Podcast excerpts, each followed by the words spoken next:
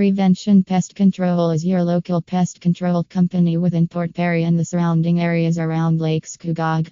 We're on the north side of Lake Scugog, and we've been in this pest control business for years. Spiders, which have a variety of food sources owing to its proximity to the water, are the number one pest concern in the Port Perry area.